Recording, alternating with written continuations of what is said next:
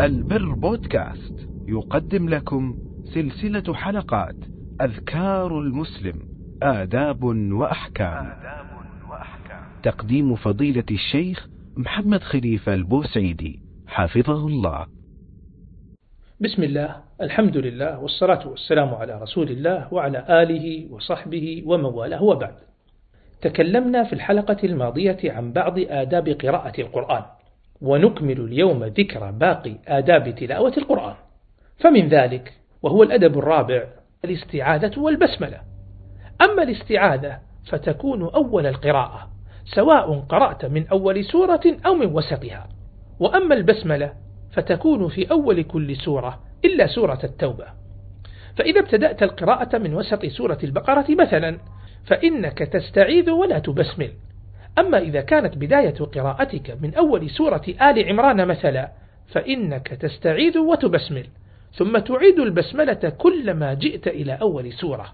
قال تعالى فإذا قرأت القرآن فاستعذ بالله من الشيطان الرجيم وقد ثبت عن النبي صلى الله عليه وسلم أنه كان يبسمل في أوائل السور وهذا هو المنقول في مصاحف المسلمين إلا في سورة براءة التي هي سورة التوبة. وبناء عليه فإذا قطعت القراءة لأمر من أمور الدنيا فإنك ترجع وتستعيذ مرة أخرى.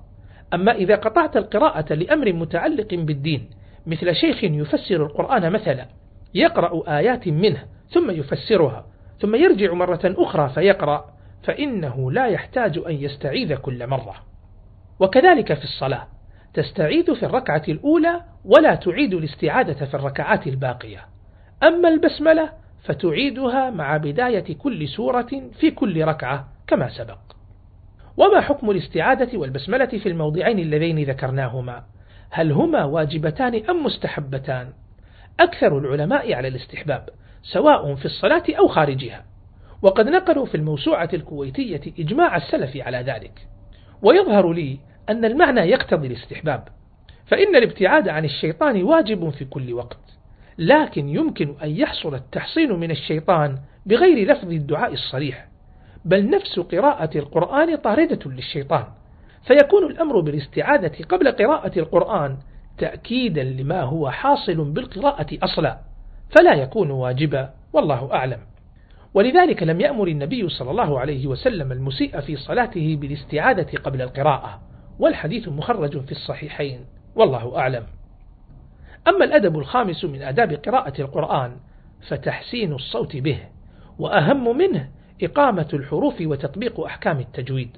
قال تعالى ورتل القرآن ترتيلا وقال النبي صلى الله عليه وسلم ليس منا من لم يتغن بالقرآن خرجه البخاري وقال زينوا القرآن بأصواتكم صححه غير واحد من أهل العلم. وهل الأفضل أن يرفع صوته بالقرآن أم الأفضل أن يقرأه سرا؟ أما إن كان منفردا ليس عنده أحد فالظاهر أن رفع الصوت بالقرآن أفضل لأنه لا يخشى عليه الرياء في هذه الحال وهو في العادة أقرب للخشوع. أما إن كان أمام الناس فإن كان يريد تعليمهم أو تذكيرهم فرفع الصوت له فيه أجر بهذه النية إن شاء الله تعالى. أما إن لم يرد ذلك فالأقرب هو خفض الصوت ليكون أقرب للإخلاص والله أعلم. ومن أهم آداب قراءة القرآن وهو الأدب السادس تدبر معانيه والتأثر بها خشوعا وعملا. قال تعالى كتاب أنزلناه إليك مبارك ليدبروا آياته وليتذكر أولو الألباب. ومن أكثر ما يعين المرأة على تدبر القرآن فهم معانيه. فأنصحك أخي المستمع أختي المستمعة أن يكون لديك تفسير للقرآن بجانبك وأنت تقرأ القرآن. فإذا مرت عليك آية لم تفهم معناها فتحت التفسير فقرأت فيه. ومن أفضل التفاسير الميسرة تفسير ابن سعدي الذي سماه تيسير الكريم الرحمن في تفسير كلام المنان. ويمكنك أيضا أن تستمع إلى تفسير صوتي إن شئت. ومن أفضل من فسر القرآن صوتيا وجمع فيه فوائد لا تحصى هو العلامة الشيخ محمد بن صالح العثيمين رحمه الله تعالى. وكثير من الناس تجده يحرص على الإكثار من تلاوة القرآن لكنه يترك لبه وفائدته العظمى وهي التدبر.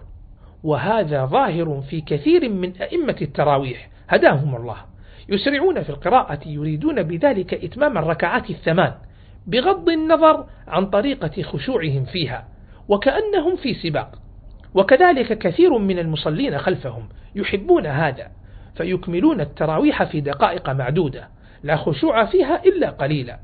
ولو أنهم صلوا ركعتين بسكينة ووقار وخشوع وتأمل لآيات الله لكان خيرا لهم من هذه الثمان أو حتى العشرين ركعة التي ليس فيها خشوع ولا تفكر. وكذلك كثير ممن يحرص على ختم القرآن في رمضان أو في غيره يسرع في قراءة القرآن ولا هم له إلا آخر السورة. لا خشوع ولا تفكر وليس هذا هو الهدف من قراءة القرآن. أسأل الله أن يوفقنا وإياكم لما يحبه ويرضاه. والسلام عليكم ورحمة الله وبركاته.